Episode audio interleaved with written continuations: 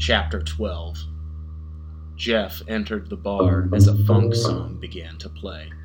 The lights of the room spun and flashed, and wah guitar echoed with the strobing atmosphere. He pulled off his gloves and glanced over to the bar. Becca and Denise were having a conversation, and the two idiots behind the bar were staring at them, pretending to polish glasses. In the center of the room, a circular stage was lit up, and two girls hung upside down from its poles. Just past this were the restrooms, and to the right, the other guys from outside were seated in the darkness. Like a pile of leather, they slouched in their chairs around a small table filled with bottles. Both of them combed at their beards with crawling fingers. They were watching him. He stepped lightly and kept his eyes on them, circling around the room with his back to the wall. He came up behind the girls and grabbed the glass from in front of Denise, holding it up into the light and inspecting it. What the fuck is this shit? he asked. Denise spun around in her stool and reached for the glass, but Jeff held it out of her reach. It's a vodka water, she said. One of those boys made it for me. She pointed to the two bartenders. Jeff held up the drink and shouted over at the bar to them Hey, get the fuck over here. Jake put down the wine glass and stepped back over to them. Jeff handed him the drink delicately. Say, you guys got Seagram's VO back there? he asked. Yeah? Great. Who gives a shit? Give me three Miller Lites. Jeff was retrieving a few dollars from inside his jacket when the two men from the corner approached him from behind. One of them grunted lowly to make their presence known. Jeff turned an eye on them and gave each one a quick up and down, nodding politely. Howdy, boys, he said. The one on the left crossed his arms. They were tattooed with snakeskin all the way to his fingertips. Where's Kyle? he asked. Boys, I hate to break it to you, but your friend is dead. He pulled a knife on Becca, so I had to shoot him, but I missed. So I had to stomp on his head. Now he doesn't have a head anymore. He's out back at the bottom of a ditch if you want to share a final moment with him. Vaughn is not going to let you get away with this, the man said. Oh shit, Vaughn's still around? Tell him Jeff Miller says hi. The other man put a finger to Jeff's face. Listen, Miller, it's over. Vaughn's on his way down here right now, and your ass is gonna be in that ditch, too. Shit, Jeff said. I guess I better piss now then.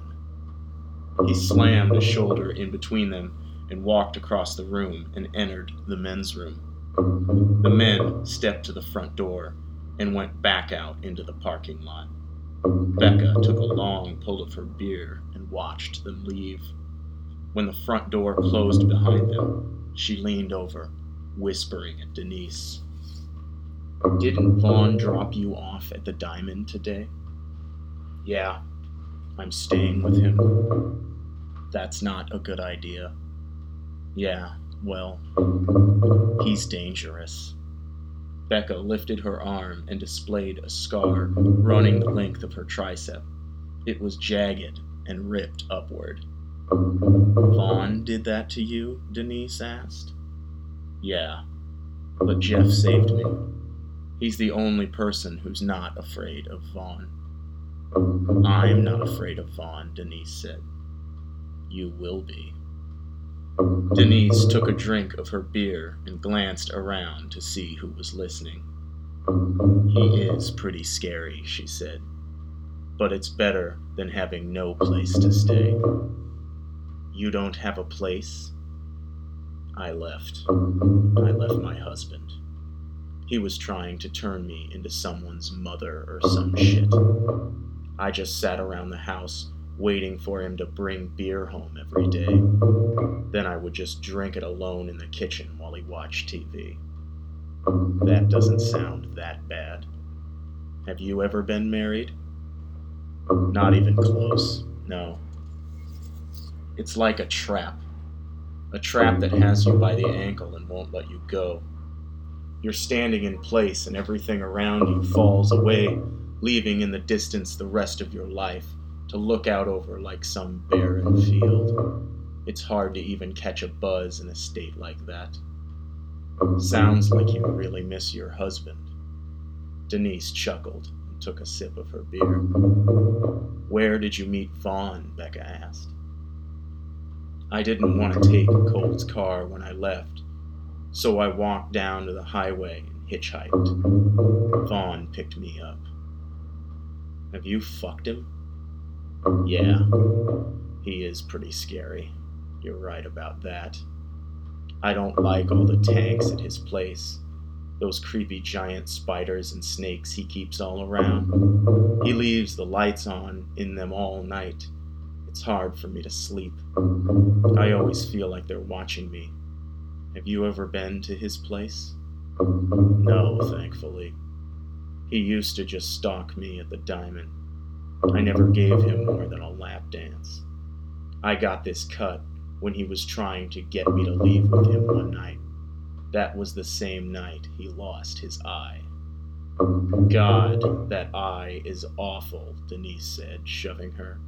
It makes him look like one of his reptiles. It's so cold and black. Jeff's the one that did that, Becca said, lifting her bottle.